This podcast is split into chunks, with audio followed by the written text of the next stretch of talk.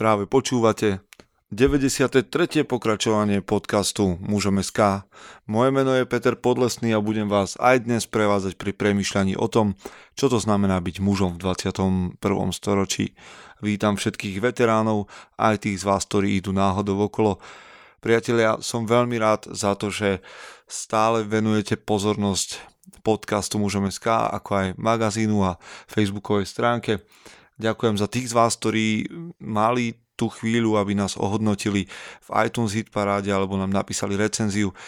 Som naozaj za to veľmi vďačný. Neviem, či toľko hodnotení má nejaký iný slovenský podcast, ako ich máme my, ale ak ste to náhodou ešte nespravili, tak smelo do toho. Ak nás chcete podporiť iným spôsobom, v popise nájdete číslo účtu, kde môžete poslať nejaký malý dar, ktorý nás posunie trošku dopredu v tom, čo robíme a o čo sa snažíme. Ďakujem vám všetkým, ktorí to robíte občasne alebo pravidelne. Už aj to, keď pošlete niečo, čo by vás stála káva, je pre mňa osobne veľkým povzbudením, pretože viem, že zrazu tá naša snaha niekomu stojí za to. OK, priatelia, knihu, ktorú dnes budeme čítať, ste si prečítali už v názve tohto podcastu. Je to kniha Hansa Roslinga Faktomluva. To, prečo som si ju vybral do podcastu, vám predstavím o trošku neskôr. Ale ešte predtým by som vám chcel povedať, mám jej tlačenú verziu, dostal som ju od manželky na Vianoce, ale prečítal som z nej iba dve tretiny. Poslednú tretinu, alebo posledné tri kapitoly tejto knihy som si vypočul v Audiolibrixe. V Audiolibrixe, respektíve ako audioknihu, ktorú od Audiolibrixu mám, si ju môžete kúpiť aj vy a budete mať okamžite zľavu, ktorú nám Audiolibrix ako partnerskému webu ponúklo. Stačí ísť na audiolibrix bodka es ká lomeno muzom bodka es ká a bez toho, aby ste zadávali nejaký promokód v prehliadači, budete mať automaticky dvadsať percent zľavu nielen na túto knihu, ale na akúkoľvek knihu, audioknihu, ktorú si a objednáte alebo ktorá sa vám zapáči teda. Dobre priatelia, ďakujem za to, že ste tu. Ideme teda do zvučky a potom už je pred nami Faktomluva. Poďme na to. Chce to znať svoji cenu a ísť houževnate za svým. Ale musíš umieť snášať rány. A ne si stěžovat, že nejsi tam, kde jsi chtěl a ukazovat na toho nebo na toho, že to zaviděli. Pôjdeš do boja som. Ak dokážeš sniť, nedať však snom vlád. Práci taše činy v živote se odrazí ve viečnosť. Kde je vôľa, tam je cesta. Istý druh krásy. Zaslužte si své štíty! Skôr ako začneme čítať knihu, povedzme si niečo na rovinu. Ja ako chlap a možno aj vy ako chlapi, aj keď viem, že je tu možno dvadsať percent dám, ktoré nás počúvajú, ale a možno sa to nakoniec týka aj ich. Občas, keď sa dostanem do nejakého sporu alebo hádky, tak mám tendenciu mm, nebrať ohľad na fakty, respektíve neargumentovať na báze faktov, neviesť tú debatu nejak rozumne, ale snažiť sa vyhrať aj napriek tomu, že použijem nejaký faul alebo argument, ktorý vôbec nie je korektný. Keďže mám za sebou nejaké dva tri semestre argumentácie a retoriky, tak sa mi to zvyčajne darí, ale nie je to v poriadku. A táto kniha, ktorú dnes budem čítať, ma fascinuje práve kvôli tomu, že je z nej cítiť lásku k faktom, lásku k pravde, k nejakým dátam, niečomu, čo je uchopiteľné a s čím sa dá rozumne nejakým spôsobom budovať názor. To je jedna vec. Druhá vec, napriek tomu, že táto kniha je z časti aj o grafoch a o rôznych um, tabuľkách a podobne, je napísaná veľmi rozprávačsky. A to by mal podľa mňa zvládnuť každý muž, takéto umenie rozprávania príbehov, aby aj v úvodzovkách suché fakty dokázal podať ako zaujímavý príbeh. A tejto knihe Faktomluva, respektíve Hansovi Roslingovi, sa to veľmi dobre podarilo. Takže ak je takáto kniha, ktorá hovorí o faktoch, tabuľkách, grafoch a o tom, ako sa vyvíja zem, a kultúry, úroveň života, aj pre vás nekomfortnou zónou, tak sme na jednej lodi, pretože mňa takéto témy veľmi neoslovujú, napriek tomu ma táto kniha vytiahla z komfortnej zóny a naučila, nadchla a mohol by som menovať ešte aj ďalšie, ďalšie superlatívy. Takže faktomluva je v skutočnosti o desiatich dôvodoch, prečo sa mýlime, teda v pohľadu na svet a prečo sú veci lepšie, ako vyzerajú. Napriek tomuto popisu nie je to kniha, ktorá by nám nasadzovala nejaké ružové okuliare. Zlé veci alebo to, čo je nedostatočné, pomenuje ako nedostatočné, ale neostáva v skepticizme a ukazuje na trendy a na to, že za posledných šesťdesiat, sto, možno dvesto rokov sme ako ľudstvo urobili veľký krok dopredu, aj keď ešte stále máme čo robiť. Dobre, poďme si teda otvoriť knihu. Ja budem čítať v češtine, verím, že mi to naši českí bratia a sestry odpustia. Táto kniha začína testom, ktorý trošku preveril moje, nejaké, môj svetonázor, to, ako sa pozerám na niektoré fakty, a potom vysvetľuje, že nie len ja, ale aj mnoho vedcov na rôznych sympóziách, kde Rosling prednášal, sa mýli v niektorých faktoch. A hovorí k tomu takúto úsmev, takéto úsmevné prípodobnenie. Predstavte si, že bych vyrazil do zoologickej záhrady a vyskúšal svoje otázky na šimpanzích. Vzal bych si sebou náruč banánu označených písmeny A, B nebo C a rozhodil je do výbiehu k šimpanzům. Pak bych se postavil k výbiehu, vždycky nahlas prečetl otázku a zaznamenal si odpoviedi jednotlivých šimpanzů. Písmena z banánu, do nich se právě pustili. Kdybych to udělal, šimpanzi by náhodným výběrem dosáhli v mých testech konzistentně lepších výsledků než v dělaní, ale pošetili lidští jedinci. Na základě pouhé náhody by tlupa šimpanzu u každé otázky s možnými třemi odpověďmi získala třicet tři procent, neboli měli by z prvních dvanácti otázek testů správně štyri otázky. Všimnete si, že mi ličtí respondenti odpovedeli ve stejném testu v průměru správne jen na dve otázky z týchto dvanácti. A ďalej rozoberá, a teda celá kniha ďalej debatuje a diskutuje o tom, prečo sa mýlime a prečo len tak málo ľudí dokáže správne odpovedať na otázky, ako napríklad, koľko dievčat celosvetovo vyštuduje, ja neviem, základnú školu, alebo koľko percent ľudí na svete má zavedenú elektrickú energiu zo svojich domov a podobne. Takže predstavte si, že momentálne ste na tom, ak sa nachádzate v rovnakej skupine ako ja, že by vás predbehli v odpovediach aj náhodne, náhodne tipujúci šimpanzi. Prečo je to tak? Pretože aspoň podľa autora my v našom svete, a za chvíľku o tomto rozdelení budem hovoriť, sa učíme vedomosti a poznatky, ktoré sú z roku tisíc deväťsto šesťdesiat a okolo neho. A preto sú tak štyridsať až šesťdesiat rokov zastaralé. Za tých šesťdesiat rokov sa toho zmenilo skutočne veľa. Aj to, čo sa zmenilo a ako sa to zmenilo, hovorí táto kniha. Poďme však k tomu, čo som vám spomenul. Uh, neviem, či sa vám to deje, keď sa bavíte s chlapmi na pive alebo kdekoľvek o, o nejakej politike, že počujete rozdeľovanie podobné tomuto prípadu. Mladý student v první řadě se přihlásil. Potřásl hlavu a řekl: oni stejne nikdy nebudou žít jako my. Ostatní studenti, ostatní studenti ve tříde pokyvovali na souhlas. Asi myslel, že mě tím překvapí, ale nepřekvapilo. Podobný názor o rozdělení světa na my a oni jsem slyšel už mnohokrát. Nebyl jsem překvapen, byl jsem nadšen. Právě takovou reakci jsem tajně doufal. Náš další rozhovor pak probíhal zhruba takto. Predtým, ako teda sa dostanem k tomu, máte aj vy um, radi nejaké témy, takže dúfate, že s vami ľudia nebudú súhlasiť, aby ste sa dozvedeli niečo nové, aby ste sa posunuli dopredu, alebo vám ide v diskusii či už s manželkou, deťmi alebo priateľmi len o to, aby ste zvíťazili a presadili svoju pravdu. Ale poďme k tej diskusii. Promiňte, koho myslíte, myslíte tím oni? Myslím lidi v iných zemích. Ve všech zemích iných než Švédsko? Ne, myslím jiné než západní země. Nemohou žít jako my, to by nefungovalo. Aha, jako kdy, kdybych teprve teď pochopil. Myslíte třeba Japonsko? Ne, Japonsko ne, tam mají západní styl života. a co Malajzie? Tam není západní životní styl, že?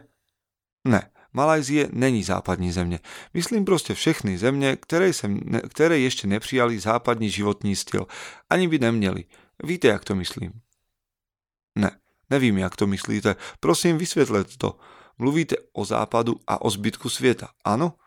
Ano, přesně tak. Je Mexiko západ? Táto kniha sa snaží nabúrať, a teda Rosling sa snaží nabúrať predstavu, ktorá je podľa neho zastarala, že existuje nejaký um, bohatý sever, chudobný juh, alebo západ a východ, ktoré sú nejakým spôsobom oddelené veľmi jasnou hrubou čiarou. Hovorí, že toto je niečo zastaralé, uvádza k tomu aj grafia, ako sa krajiny posúvajú um, a tie, ktoré sme kedysi považovali za rozvojové, už sú dnes rozvinuté, len sme si to nestihli ako Európania všimnúť. A skôr hovorí o tom, že sa skupiny, že sa teda tie štáty delia do štyroch skupín. A je veľmi zaujímavé sledovať, ako sa tieto štyri úrovne od seba oddelujú, a čím sa líšia a ako sa dá z nich prejsť, teda z jednej do druhej, a ako sa teda úroveň života zlepšuje. Na, na ďalších stránkach hovorí o tzv. Inštinktoch, ktorými sa riadíme, a preto je naše, náš pohľad na svet a na diskusiu a na fakty skreslený, a jedným z tých inštinktov je aj inštinkt strachu, ktorým sa riadíme a podľa ktorého hodnotíme náš, alebo podľa ktorého si tvoríme náš pohľad na svet. Tak napríklad instinkt strachu, terorizmus. Kdybych měl jmenovat jedinou skupinu lidí, která, která dokonale pochopila sílu strachu, pak by to nebyli novináři. Jsou to teroristé. Nápověda se skrývá už v jejich jméně. Synonymem teroru je jejich zastrašování. Strach je jejich cílem i nástrojem. A darí se jim čerpat z veškerých našich primitivních strachů. Terorizmus je jednou z výjimek v pozitivních globálnych trendech popisovaných v kapitole dva o negativitě. Tento trend sa zhoršuje. Takže z nej máte mít oprávnené, oprávnené stále väčší obavy? Jak sa to vezme? V roce dva tisíce šestnáct měl terorizmus na svědomí nula celá nula päť percent veškerých úmrtí na světě, takže celkově asi ne. Na druhé straně záleží na tom, kde žijete. Na Marylandské univerzite v U S A zhromaždila skupina vědců data o všech teroristických událostech zaznamenaných ve spolehlivých médiích od roku tisíc deväťsto sedemdesiat. Výsledkem je voľne prístupná databáza teroristických útokov. Hej, hovorí sa tam vlastne o mm, teroristických útokoch, ktorých bolo približne mm, nejakých stosedemdesiat tisíc, teda prečítam to radšej, lebo sa motám. Výsledkem je voľne prístupná databáze teroristických útohu, útoku obsahujúcich údaje o približne stosedemdesiat tisícich událostech vyhodnocených ako pravdepodobné teroristické útoky. Z databáze vyplýva, že v desetiletém období dva tisíce sedem až dva tisíce sedemnásť zabili teroriste celosvietové stopäťdesiatdeväť tisíc osob. Trikrát víc než v predchozí dekáde. Podobne ako u eboli, pokud sa počet prípadu zdvojnásobuje nebo strojnásobuje, mali bychom záležitosti venovať zvýšenou pozornosť. No a ďalej sa hovorí, že zatiaľ čo terorizmus rástol, tak ako celosvetovo, tak v krajinách úrovne štyri, čo je Európa, Amerika a podobne, v skutočnosti klesol. V roku dvetisícsedem až dvetisícšestnásť zahynulo v týchto krajinách v dôsledku teroristických útokov tisícštyristotridsaťdeväť osôb. Ale desať rokov predtým, teda do roku dvetisícsedem, to bolo štyritisíctristopäťdesiat osôb. Zahrnuje to aj najväčšie teroristické útoky vôbec, hej, to znamená aj rok dvetisícjeden, kedy zahynulo tritisíc ľudí, takmer tritisíc ľudí. Čiže v predchádzajúcej dekáde, pred rokom dvetisícsedem až dvetisícšestnásť, zahynulo štyritisíctristopäťdesiatosem ľudí, zatiaľ čo v tejto dekáde zahynulo tisícštyristotridsaťdeväť ľudí. Znamená, že keď nad tým premýšľam, že teda počet obetí terorizmu v našich krajinách a v našej kultúre klesá, ale strachu je omnoho viac. Nie je to zaujímavé? Strach môže byť užitečný, ale jen tehdy, je-li zamieřen na správne veci. Pri chápaní sveta býva instinkt strachu veľmi špatným nrádcem. Vede nás k tomu, že venujeme pozornosť nebezpečím, ktoré sú nepravdepodobná a nevšímame si skutečne riskantní veci. Postupne sme zde probrali udalosti, jinž se instinktívne nejvíc obávame. Prírodní katastrofy nula celá jedna percent všech úmrtí na svete, letecké havárie nula celá nula nula jedna percent, vraždy nula celá sedm percent, nukleární ozáření nula percent a terorizmus nula celá nula pět percent. Je zaujímavé, že práve týmto témam, z ktorých by sme pravdepodobne nenapočítali ani jedno percento úmrtí na svete, sa venujú možno, ja neviem, šesťdesiat percent, a to vám len tak z brucha, správ televíznych novín? Pretože desivé a nebezpečné sú dve rôzne veci. Je-li niečo de- desivé, obnáší to jen domnelé riziko. Je-li niečo nebezpečné, znamená to skutečné riziko. Myslím, že táto kniha poskytuje dosť priestoru aj na to, že sa naozaj stanete v diskusiách medzi chlapmi, ale vôbec niekde v spoločnosti zaujímavým človekom, pretože priniesť takéto veci do diskusie a správne ich podať môže byť pre každú spoločnosť veľmi obohacujúce. Poďme teda ďalej na posledný odsek, ktorý sa bude venovať práve tomuto strachu. Rozumná míra strachu. I tak hlasitosť diskusí o klimatické zmene nabýva na intenzite. Mnoho aktivistov v presvedčení, že ide o jediný dôležitý globálny problém, s oblibou všechno svalujú na klima. Delají z nej jedinou príčinu všech dalších globálnych problémů. Využijí jakýkoliv aktuálny problém či hrozbu, válku v Sýrii, islamský stát, ebolu, há í vé, útoky žraloků, proste na cokoliv si vzpomenete, aby zvýšili dojem naléhavosti tohto dlhodobého problému. Za veľce znepokojivý považujú pokus pritáhnuť pozornosť verejnosti k tématu klimatické zmeny pomocí novie vymýšleného termínu klimatičtí uprchlíci. Na základe svých odborných poznatků som presvedčen, že slov souvislosť medzi klimatickou zmenou a migrácií je veľce nízka. Trošku preskočíme, aby sme sa dostali k pointe. Budete-li príliš často volať o pomoc, vystavujete sa riziku, že pozdeji vám už nikto neuvěří. Riskujete strátu dôvieryhodnosti a poviesti serióznych klimatologov a celého hnutí. A u problému tak zásadního, ako je zmena klimatu, nemôžeme podobnou situácii dopustiť. Budeme-li zveličovať úlohu klimatické zmeny v rôznych válkach a konfliktech, v chudobe nebo migraci, bude to také znamenať, že iné zásadní dôvody týchto globálnych problémov budeme prehlížať.